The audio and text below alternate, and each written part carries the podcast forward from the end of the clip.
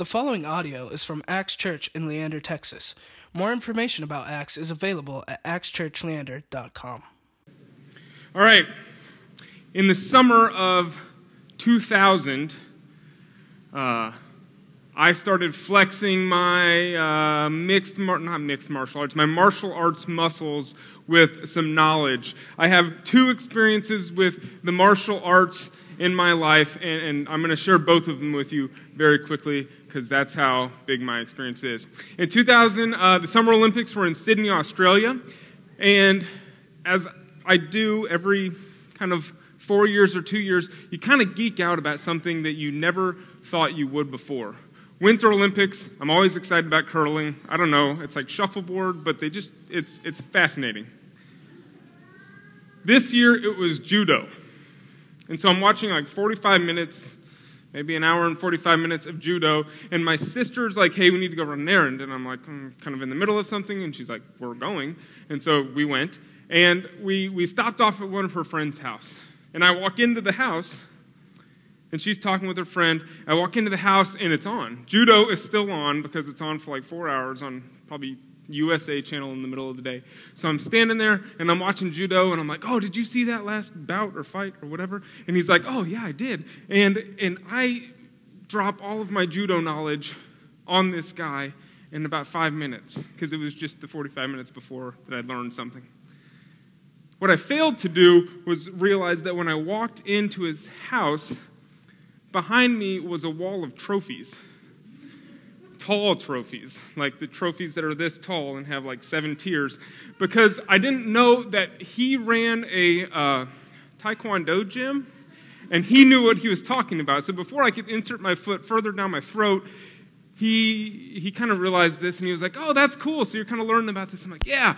And he proceeded to tell me the beauty and the art of judo. And don't correct me after because I know this is probably not all completely right. But from what I understand, from what he told me, judo is this thing where it takes the leverage of one person and flips it back on them. It's a smart sport, it's a sport of leverage. Um, so if I were to, if someone were to attack me, I could take that force and use it against them. That's my first experience with martial arts. Second experience with martial arts came like four or five years later when I was in college. And it's freshman year, and, and everyone's kind of standing there, first couple weeks of school, very similar to now. And it's one of those residence hall meetings. And I kind of had my buddies that I'd already met before. And I don't know if girls do this, but guys kind of size each other up. You're like, okay, he's the athlete. That guy has been carrying around an acoustic guitar the entire time, so we know what his game plan is. And you just kind of go around and you pick these people, and you're like, okay, this is where they're at. So my buddies and I are joking around, and we get back to you talk about high school the first two weeks because that's all you know. So we get there, and we're, we're, talking about high school, and I'm like, oh, yeah, this is what I did. I was kind of well rounded. And he's like, well, I was a wrestler. This is a guy from Minnesota. And I was like, oh, wrestling, that's where you guys all get in leotards and uh, grab each other. I didn't know any better. We don't, I didn't do wrestling here in Texas. He's like, no, Barrett, it's actually much different than that. It, it's pretty athletic, yada, yada, yada. And I'm like, oh, yeah, you guys are just running around in spandex. And he's like, well, why don't you try it out? So I bit, and I was like, yeah, well, how hard could it be? I'm like, I'm kind of bigger than you, and I'm ready to go. And so on the, the lounge of our residence hall, he's like, you can, you can just start. And so we go here, and somebody says, go, I reach for his leg. Two seconds later, I'm on my back, pretzeled. My legs are over my head, and he's on top of me. One, two, three, you're done. It was, he did the judo move on me, and I didn't even see it coming. So, why do we talk about this? We talk about this because this is what's happening in our text today. It happens all the time in the New Testament. These religious scholars or people, they're trying to trick or trap or attack Jesus. And Jesus does this with so much beauty and grace. He takes their test and he flips it and he shows us a new reality. He shows us a new reality. We're starting this week, we're starting a series called The Art of Neighboring Love Where You Live. And we're not talking about how to subdue your neighbors. I'll leave that for your HOAs. You guys can figure that out. But we're trying to figure out what does it look like to neighbor well.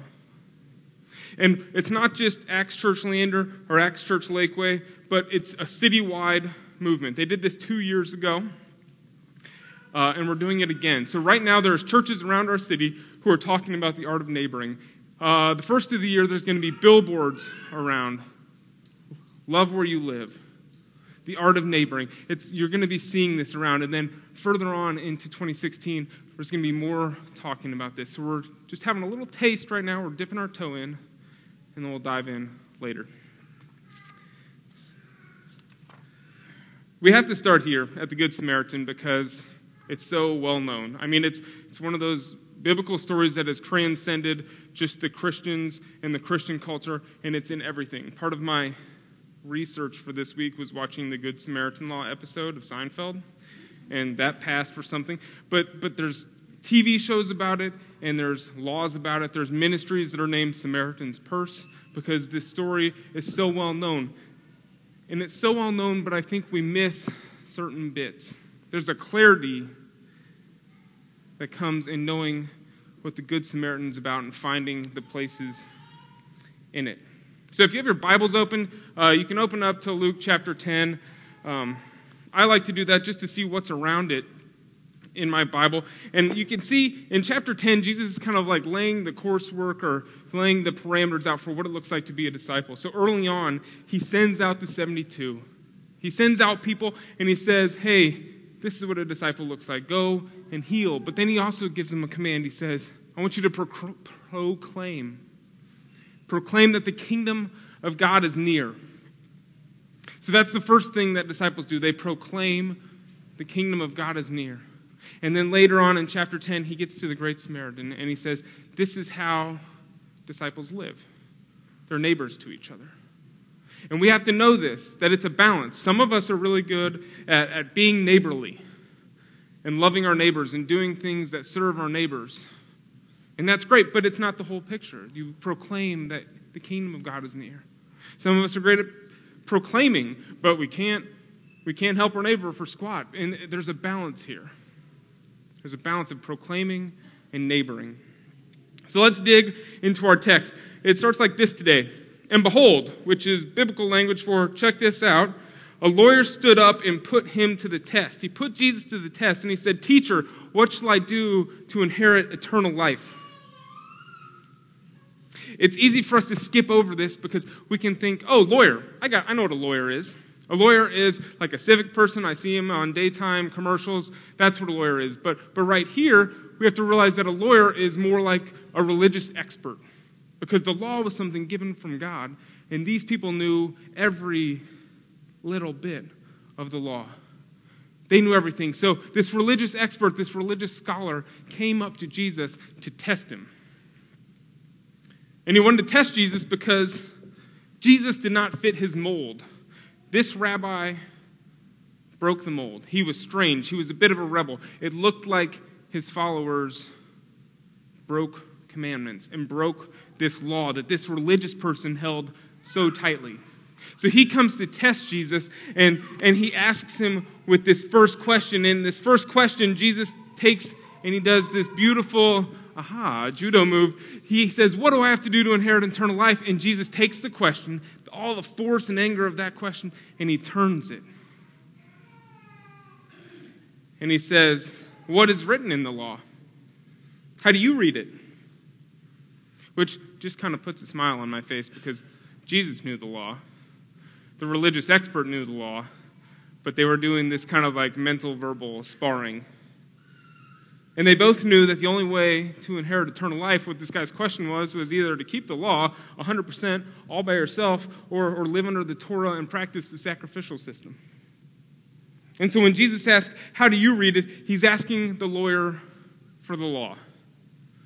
And the lawyer has two options here one that would make this sermon about five hours, and one that makes this sermon very palatable. First option is for him to go through and list off all of the pieces of the law, the 613 laws. And he could have done that. But, thank you, he distills all of those laws and he takes them down and he opts for the summary portion. And he says, Love the Lord your God with all your heart, with all your soul, with all your strength, and with all your mind. I want to encourage you. Um, sometimes when you're reading the Bible, it, it's just you can you can read through it and just fly through. It takes me. It, it's difficult for me not to just fly through the Bible and be like, oh, story check, story check, story check. Try to put yourself and see what the expressions are. This is one person's take on what I think the expressions are. When he says, Love the Lord your God with all your heart, soul, strength, and mind, I can just see Jesus kind of standing there, like smiling with a sarcastic grin on his face, like, Yeah, yeah, way to go. You got it. Way to go, buddy. You're doing so well. I know you know the law. I know the law. Way to go. That's my picture of Jesus because he's got him like in the middle of the trap and he's about to boom. He answers this question and it's it's rough because it's rough for, for this lawyer because what he's saying is so difficult. He distills it all down and he's asking hey, what do I have to do? I mean, we can think about it this way with all of our heart. When, when our tank is on empty, when our fuel level is at zero, and my heart's kind of just spent, do I love God with all of my heart at that moment? Is that my first natural reaction? Or soul, when, when someone has just passed away, or you're watching the news again and something terrible has happened, and your soul is in the pit, is the first reaction, oh, God, praise you for letting me be in this moment right now. It's not mine. Strength after moving chairs or, or doing your job um, or working hard at practice or something like that, is your first reaction after that, okay, I'm going to hop in the car and I'm just going to see how God can have me serve more after I'm tired? Or maybe for you, mind. This might be where a lot of us are. I'm spent at the end of a day. I want to go home, turn on Netflix for two hours, eat some food, and just veg out. My mind isn't saying, How can I mentally figure out how to love God and to serve God more? This lawyer kind of walked into here saying, Oh, I know what's going on. And he says, This is where the bar is at. And I'm sure Jesus, this is why I think Jesus was like, Oh, yeah, way to go. You are smart and you've got everything figured out. Way to go. But then, that's rule number one. If that wasn't hard enough, there's rule number two love your neighbor as yourself. And again, Jesus, I'm sure he's, way to go, buddy. You are nailing it today. After you've loved God with every single fiber of your being, the call is to love your neighbor with all the force, the ingenuity, the creativity, and the passion that you sustain yourself with like they're equal to you. And so Jesus answers him and he says, You have answered correctly. Keywords. Do this, do all this to this lawyer, and you will live. Jesus to move number two. The lawyer comes in for the test, and Jesus flips it. He comes in to test it with a question, and Jesus flips it on him. Jesus here is allowing us, along with the lawyer, to see how big this law really is, how big and how unattainable this law is. It is a high, high standard. And it's interesting because he could have listed off all of those things, and we could list off all of those things. And he could have listed it off and been like, well, I didn't eat pork or shellfish. I went to the synagogue, check. Um, I didn't wear fibers that were mixed, check. I'm doing all right, didn't murder anyone, check. And he could have gotten this self righteous kind of air to him. He's like, hey, Jesus, I got an 87%. I passed on the 613 laws. And we could do it, and we could be like, well, didn't murder anyone, came to church on Sunday, uh, didn't have an affair this week. Uh, didn't steal from my neighbor, yada, yada, yada. And we could do the exact same thing. We could have this self righteousness come over us because we can check off some laws. But when the lawyer distills it down to those two, it becomes the bar is set so high that it's so unattainable. To love God with every fiber of your being, and to love your neighbor as yourself. If you look at those two lists, it's, it's beautiful. I mean, the law in itself is a beautiful thing. God gave us the law so that we could live together in peace. I want to be able to love God with every fiber of my being. I really do. I know I don't, but I do. I want to love my neighbor as myself, but I don't. It's a great, the law, it's, it's a great way of life, but it's never the way to life. The lawyer had that confused. He was thinking, instead of it being a great way of life and embracing God's mercy, he was like, I'm going to do this all. I'm going to do it myself, and it's going to be my way to life. At this moment in the, the sparring match, the lawyer knows he's kind of he's beat. So the bar's here, and he says, in order to justify himself, he tries to lessen the load. And so he's like, eh, well, fine, you win. Who's my neighbor? Your bar's here. How can I kind of limit that and make it smaller? So Jesus tells, uh, Jesus tells him a story, knowing what the guy's worldview is. The guy played all his cards. He says, All right, in my view of God, I can if, if I just do enough, we'll be cool. If I just love, you know, that person enough, I'll be cool. It's like, what is the minimum effective dose? What's the little bit I have to take to make this outcome, this life, be, be good? Or what's the 80 20 principle? If I could do 20% of the loving, what's 80% of the outcome I could get? Or, or what's the baseline for loving my neighbor? That's what he's asking there. He's trying to weasel his way out. And he points his cards, and it's kind of pitiful and, and I know I do the same thing. What, what's the bare minimum that I can squeak by with? So at this point, Jesus tells the story. He's like, a man's going down from Jerusalem, and you always go down from Jerusalem because it's on a mountain, down to Jericho. This would have been a common uh, path that they would have known. If you look on a map, the terrain map, it's very rocky. It's probably a very narrow path, and there would have been lots of nooks and crannies for robbers to hide in. And of course, boom, robbers get them. They strip him, they beat him, and they leave him half dead on the road. And we know this story. The, uh, the priest walks up, sees him laying there, whoosh, scurries off to the side. The Levi walks up, whoosh, sees him laying there, scurries off to the other side. Samaritan walks up, stops, sees him, has compassion on him, and then he goes to him. He binds up his wounds he puts him on his donkey or whatever animal he had, and he takes him away to safety. then at the next day, he says to the innkeeper, Hey, here's some money. I'm going to be back. All of his financial burdens, I want to take care of. That's the story that Jesus offers us. And he, he shows us, and he shows the lawyer, hey, if you want to do it, this is the baseline. This is where we're at. This is what it looks like to be a neighbor. If you really want to do it, this is the standard.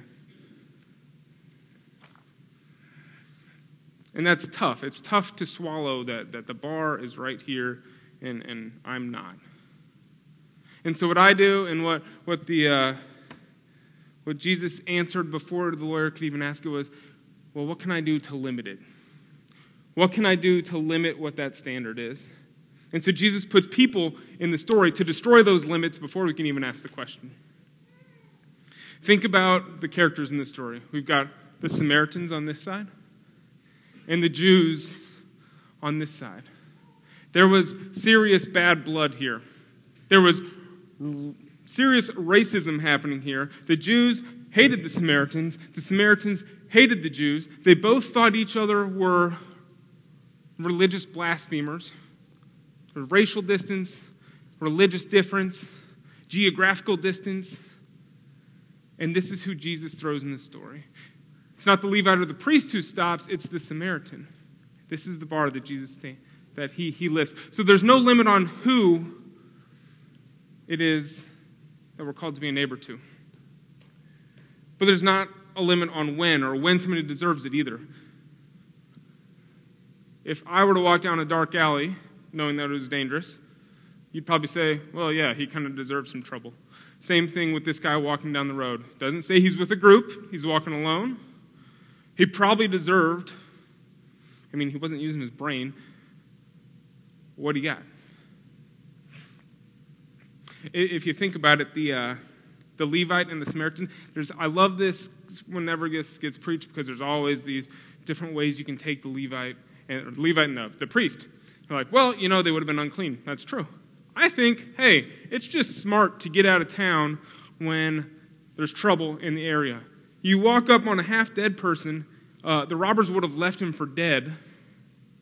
And so, if he's still breathing, they're probably still around. So, when they scurried, they were probably being smart.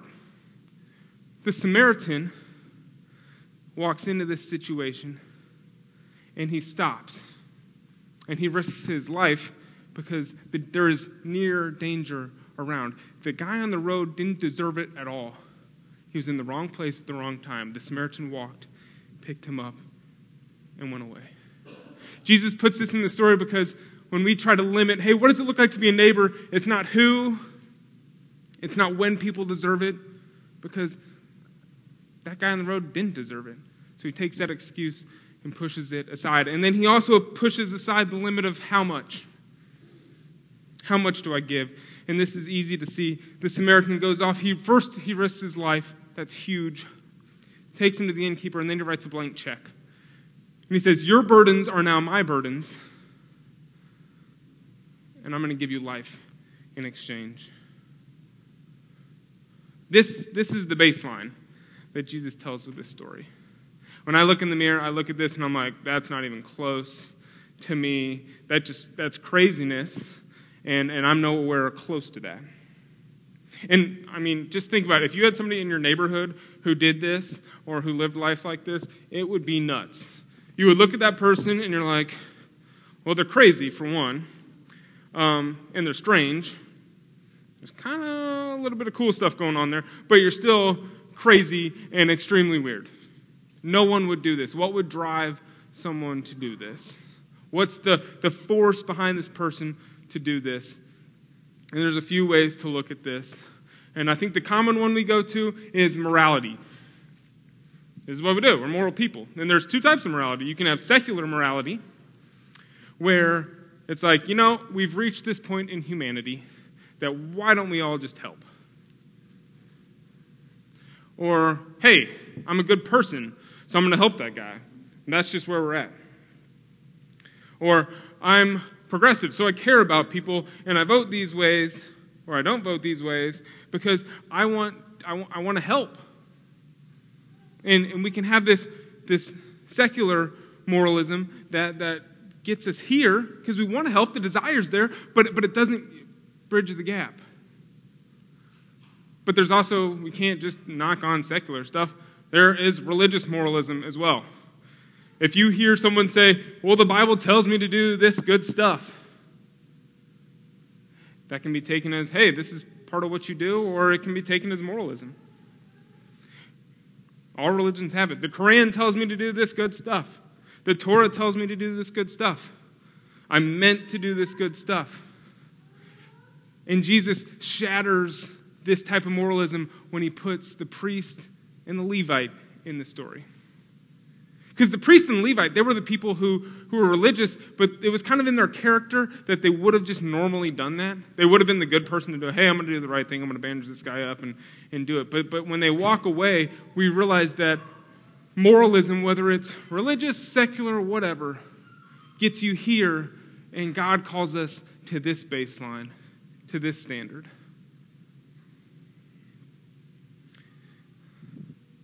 I'll just play the card right now.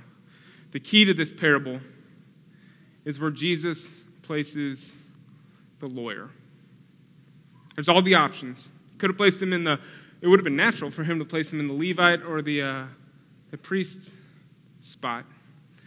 He could have put him in the Samaritan spot. He could have put him in the innkeeper spot or maybe even the donkey spot. But, but he puts the Samaritan or the, the lawyer on the ground and he lets him be the person on the ground.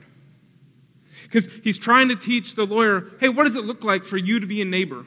And in another judo move, uh, when the lawyer asks, hey, what do I need to do to be a neighbor? Like, who do I need to be a neighbor to? Jesus takes that and he turns it and he says, Well, who was the neighbor to you?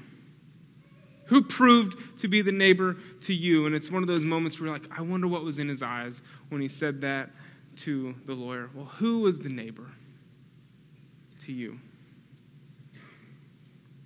Who came to you while you were still enemies, while there was division? When you deserved death, who saw you, had compassion on you, and then lifted you up and took your self righteousness, your sin, and your burden and, and put it on his shoulders? Who took you to safety? Who rescued you and took your burden and, and gave you a blank check? When Jesus asked, Who proved to be the neighbor? the lawyer responded, and, and you got it, he can't even say the Samaritan. There's that much oh, hate or racism or self righteousness in his heart. He's got to grit his teeth and say, The one who showed mercy. And Jesus responds, You go and do likewise. And that can be scary. It's either, if you want to do this alone, that's the standard. Go figure it out. Or he could realize how do I really be a neighbor? It's something has to happen in me. He came to us, and this is for you and me. He came to us, he saw us, and he looked at us and he had compassion on us. He took our sin and our shame and our guilt and he put it on himself. The message version of the Bible has a great passage that they've uh, translated from first uh, or from John chapter 1 and it says the word became flesh. And the word is Jesus. Jesus became flesh and he said he moved into the neighborhood. While we were in the road, Jesus moved into the neighborhood. And if you're a guest with us today, or if you're, you're kind of wondering, why do the Christians celebrate the cross? Because it's weird, it's an execution stake. Why does that happen? We believe that, that on that cross, Jesus took that upon himself. He took the sin and the shame and the guilt and the burden of us on himself. And then three days later, when he rose again, all of that stuff that died with him was gone, and he exchanges that burden that we had for life. And it's only in that life that we're transformed. You don't have to try to do all the rules, but it's in that life that we're transformed. He gives us the gift of the Holy Spirit, changes the death and sin for life. So, the next couple weeks, we're going to be talking about neighboring. And we have to start here.